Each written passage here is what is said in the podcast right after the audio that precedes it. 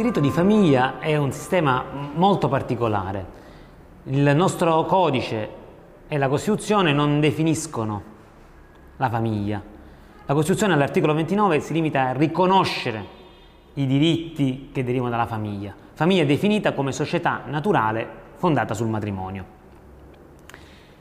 Il motivo per cui il legislatore ha ritenuto, addirittura quello costituente, di non definire la famiglia e di limitarsi a riconoscere i diritti che derivano dalla famiglia, è perché la famiglia è qualcosa che in qualche modo preesiste al diritto. La famiglia è una sorta di entità che è come se fosse a cavallo tra il pubblico e il privato. Non a caso vi è una continua tensione tra la famiglia intesa come qualcosa di pubblicistico, come in realtà era anche alle origini del nostro codice civile, e gli strumenti privatistici che sempre più prendono piede all'interno del diritto di famiglia. È chiaro che all'interno della famiglia vi sono interessi che devono essere in qualche modo controllati dall'esterno, quindi dallo Stato, spesso tramite l'organo giudiziario, ma dall'altro lato stanno sempre più emergendo momenti privatistici dove mh, si dà valore all'autonomia negoziale, alla libertà negoziale. Quindi la famiglia vive un po' questa tensione tra il pubblico e il privato e si fonda oggi ormai pacificamente, lo diceva già la Costituzione, ma per recepirlo ce n'è voluto, sulla parità dei coniugi. La famiglia, almeno quella che era nella Costituzione, il 48, è quella fondata sul matrimonio. La definisce la Costituzione una società naturale fondata sul matrimonio. Ma come si legge spesso e come si eh, suole dire ormai, dal concetto di famiglia in senso unitario, ormai possiamo tranquillamente dire che siamo passati a una pluralità di modelli di famiglia. Anche le, la Corte Edu più volte ha detto che la famiglia non è più soltanto quella basata sul matrimonio, quasi a dire che il matrimonio è solo una delle modalità. La famiglia è ormai più un modo di vivere, un progetto comune, piuttosto che quella che sorge a seguito dell'istituto matrimoniale. Non a caso oggi si parla di quasi di nuove frontiere della famiglia, nuovi spazi dati alla famiglia. E infatti, mm, sempre più nella prassi, e poi sono stati recepiti anche dal legislatore, sono emersi modelli diversi di progetti di vita. Da un lato la convivenza, quindi questo voler condividere un progetto comune insieme, nel caso si parla di convivenza, convivenza more-uxorio, senza per dire, passare dal matrimonio, dall'altro la, le unioni igienicamente intese di soggetti dello stesso sesso che comunque vogliono intraprendere un percorso che pur non essendo fondato sul matrimonio, oggi questo non è possibile, comunque ha le sue stesse caratteristiche sostanziali potremmo dire. Perché? Perché chiaramente il matrimonio nel nostro ordinamento, come più volte detto la Cassazione, è fondato da è basato su due soggetti di sesso diverso. La Corte Cassazione più volte ci ha detto che il matrimonio da noi in Italia è fondato sulla diversità di sesso dei nubendi, per cui non è ammissibile il matrimonio omosessuale, non era neanche possibile trascrivere, almeno secondo la Cassazione, in Italia il eh, il matrimonio gay, anche se contratto all'estero in paesi dove ciò è possibile. Perché? Perché è inidoneo a produrre effetti secondo il nostro ordinamento, in quanto si riteneva che come presupposto necessario, anche se non era pacifico in giurisprudenza, perché qualche tribunale di merito ha ordinato all'ufficiale dello Stato civile la trascrizione del matrimonio omosessuale contratto all'estero, la Cassazione è stata invece rigida nel ritenere che se il matrimonio è contratto da persone dello stesso sesso, anche all'estero in Italia non è trascrivibile perché è inidoneo a produrre effetti. Tutto ciò però accadeva prima della legge 76-2016, la cosiddetta legge Cirinna. Con la legge Cirinna il nostro legislatore non ha, applica- non ha diciamo, fatto entrare nel nostro ordinamento il matrimonio omosessuale. Ha scelto un sistema dualista, potremmo dire, nel senso che ha mantenuto, con riferimento alle persone di sesso diverso, l'istituto del matrimonio, e invece di estendere il matrimonio anche alle coppie omosessuali, come è avvenuto in altri paesi dove anche soggetti dello stesso sesso possono sposarsi e quindi contrarre matrimonio, nel nostro ordinamento invece questi soggetti possono contrarre quella che viene chiamata unione civile. quindi il nostro legislatore effettua, scelta di, effettua la scelta di trattare in maniera diversa questi istituti. Tutto ciò a seguito di una condanna della Corte Edu proprio dello Stato italiano perché l'ordinamento italiano non riconosceva una forma di tutela a queste unioni. La Corte Edu non ha, chiaramente non poteva obbligare lo Stato italiano a estendere l'istituto del matrimonio anche alle coppie gay, ma ha condannato l'Italia in quanto ritiene che la mancanza di regolamentazione creava un deficit nei diritti fondamentali di questi soggetti che non potevano regolamentare la loro unione. Ecco quindi che sorge l'unione civile. L'unione civile in realtà con la legge 76-2016 il legislatore disciplina questa unione, detta delle regole, ma per la maggior parte, potremmo dire, della disciplina effettua un richiamo alle norme sul matrimonio. Vengono però mantenute alcune differenze. Innanzitutto il cognome. Mentre anche il cognome la moglie acquisisce quello del marito durante il matrimonio e può anche tenerlo, certi presupposti, dopo il divorzio, viene espressamente previsto che il cognome unico può essere mantenuto soltanto durante l'unione. Non c'è l'obbligo di fedeltà che l'articolo 143 del Codice Civile pone invece come elemento fondamentale, come dovere fondamentale all'interno della coppia matrimoniale. La legge Cirinna non prevede tra i soggetti che contraggono unione civile l'obbligo di fedeltà, il dovere di fedeltà. In caso di disaccordo sulle scelte comuni, in caso di unione non c'è la possibilità di ricorrere al giudice per sanare il contrasto e non è prevista l'affinità che invece opera in caso di matrimonio con i parenti dell'altro coniuge e inoltre l'unione si scioglie e può sciogliersi per scelta dei soggetti che contraggono unione senza bisogno di passare per la separazione. Come noi sappiamo, in caso di soggetti sposati è necessario prima separarsi e poi divorziare. Per i soggetti che contraggono unione civile invece l'unione si scioglie senza bisogno di un periodo di tempo, potremmo dire quasi di limbo, quale quello della separazione, in quanto l'unione si scioglie per, per scelta dei due soggetti che contraggono l'unione. Per scelta espressa del legislatore, potremmo dire quasi non viene presa posizione con riferimento alla possibilità per la coppia che contrae l'unione, quindi per la coppia gay, di adottare. Espressamente il legislatore, nonostante il dibattito che vi è stato sulla possibilità di ammettere l'adozione anche con riferimento a questi soggetti, in quanto la, la legge sull'adozione espressamente prevede il, la necessità che siano soggetti di sesso diverso,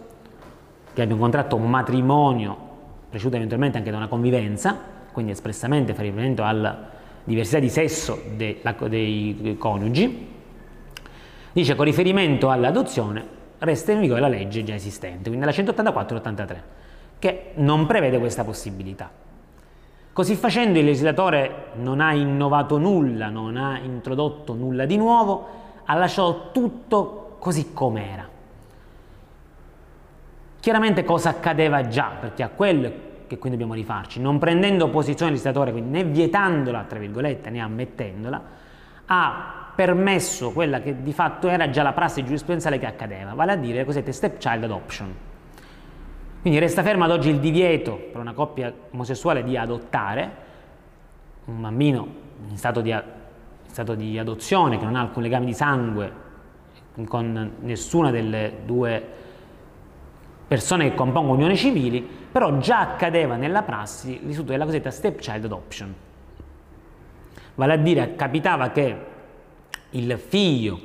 di uno dei due soggetti della coppia dell'unione civile veniva adottato dall'altro.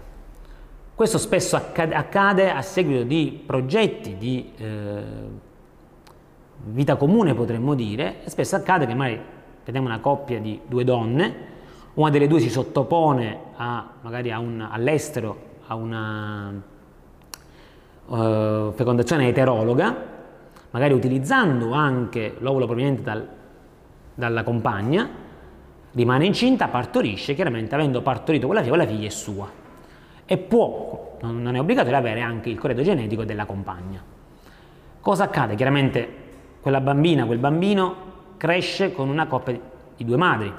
Una è effettivamente la madre biologica, l'altra è la compagna e la madre. La giurisprudenza, a seguito chiaramente di controlli e accertamenti, come è normale che sia trattandosi di minore, ha ritenuto in questi casi possibile per la compagna della madre della bambina, che ribadisco a volte potrebbe essere la madre genetica, cioè ha lo stesso patrimonio genetico della bambina o del bambino,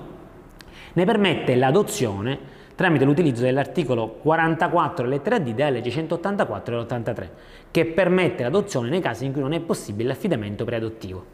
Quando l'impedimento non è solo fattuale ma è anche giuridico e si riteneva che, bueno, si è ritenuto che tale norma sia applicabile anche agli impedimenti di diritto, in anche questi casi ne ha ammesso l'adozione in quanto è ritenuto che è nel migliore interesse del minore in questi casi ammettere l'adozione della compagna. Perché? Perché comunque quel bimbo, quella bimba avrebbe comunque un solo genitore, perché non ne può avere un altro, non c'è. Ha un solo genitore quindi astrattamente non può essere disposto, non può essere disposto l'affidamento preadottivo. Però con un solo genitore è chiaro che c'è un deficit per quel soggetto, per quel bambino. Averne due è meglio,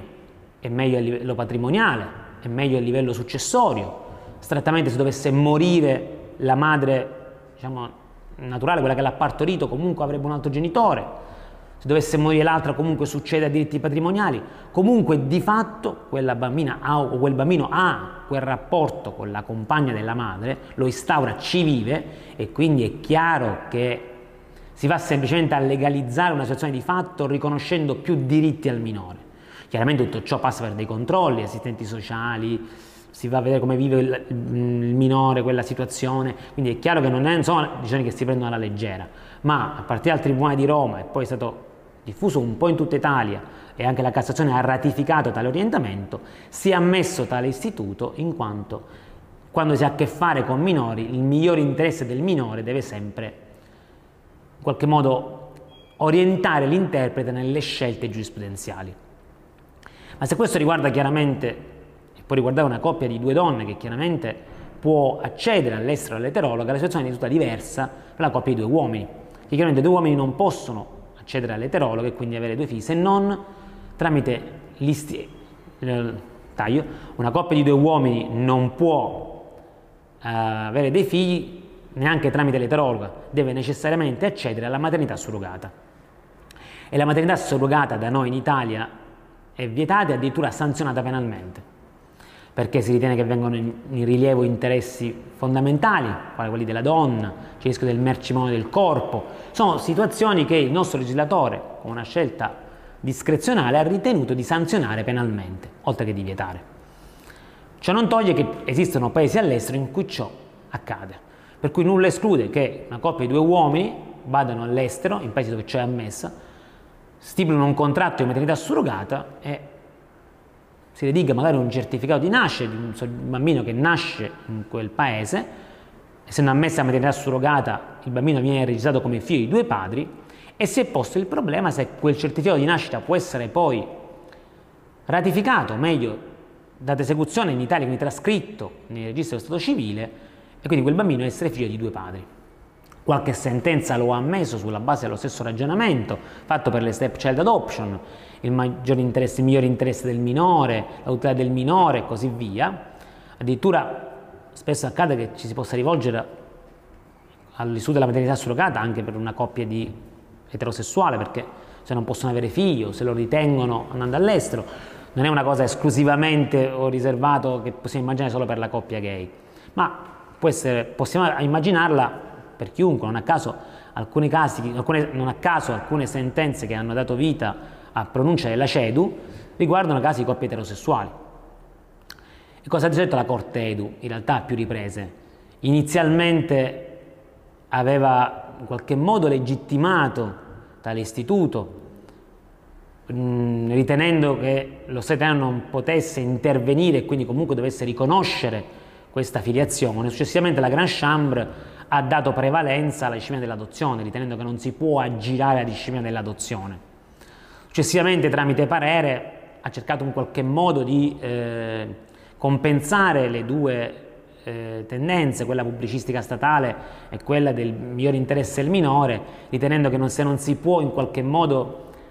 ratificare l'istituto della maternità surrogata perché nessuno Stato può essere costretto a introdurlo o riconoscerla, comunque la tutela del minore deve passare eventualmente tramite l'adozione proprio della coppia che ha effettuato la maternità surrogata, che comunque oggi si parla molto anche di genitore sociale, a prescindere dal corredo genetico, ormai il genitore dovrebbe, spesso è non tanto chi ha un legame genetico col, col uh, minore, basti pensare che l'eterologo ormai è pacificamente ammessa anche da noi, ma uh, sempre relativamente alle coppie eterosessuali però, ma uh, oggi è genitore colui che effettua una scelta genitoriale. Quindi comunque anche se va sanzionato il metodo, comunque il miglior interesse del minore passa comunque per altri istituti che però devono assicurare quel legame. Ed è questa la scelta che in qualche modo faranno le nostre sezioni unite. Le nostre sezioni unite proprio nel 2019 sanzioneranno il comportamento della coppia, in questo caso una coppia omosessuale, due uomini che va all'estero, accede alla maternità surrogata e vuole ottenere la trascrizione negli uffici dell'anagrafe italiana, perché dice che non è trascrivibile. E non è trascrivibile perché comunque le norme sulla maternità surrogata che vietano la maternità surrogata e norme della legge 40 sono, secondo, la, eh, secondo le nostre sezioni unite, principi di ordine pubblico, perché i principi di ordine pubblico non sono soltanto quelli della Costituzione, ma sono anche quei principi della Costituzione che si inverano nella legge ordinaria. E la legge 40, secondo le sezioni unite, nella parte in cui vieta la maternità surrogata, sono norme costituzionalmente necessarie perché è necessario effettuare un bilanciamento tra il diritto e la voglia di essere genitori e dei limiti che lo Stato deve porre e questi limiti sono proprio, in qualche modo si inverano nel divieto di maternità surrogata.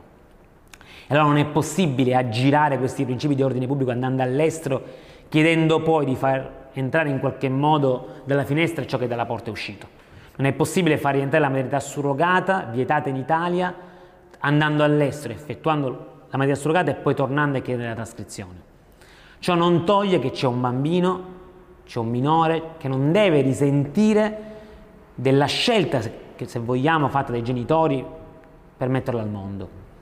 Per cui alla fine ritengo Sezioni Unite, per poter conciliare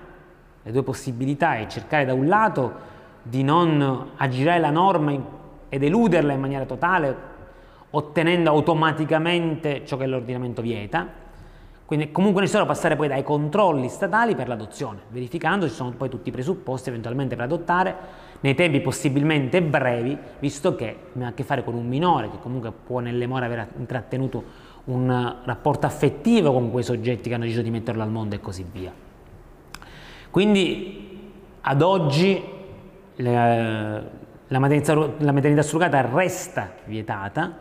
non è possibile trascrivere un atto di nascita derivante da maternità surrogata da noi in Italia, mentre nulla questo con riferimento alla condizione eterologa, così come ammessa in Italia, anche se vietata ad oggi ancora alle persone dello stesso sesso, all'estero c'è ammessa, ciò non pone problemi di eh, riconoscimento qui in Italia, in quanto grazie all'istituto delle step child adoption, sempre comunque passando dai controlli, perché sempre un'adozione è, quindi c'è comunque il controllo statale, questa come figura della stepchild adoption può essere tranquillamente ammessa.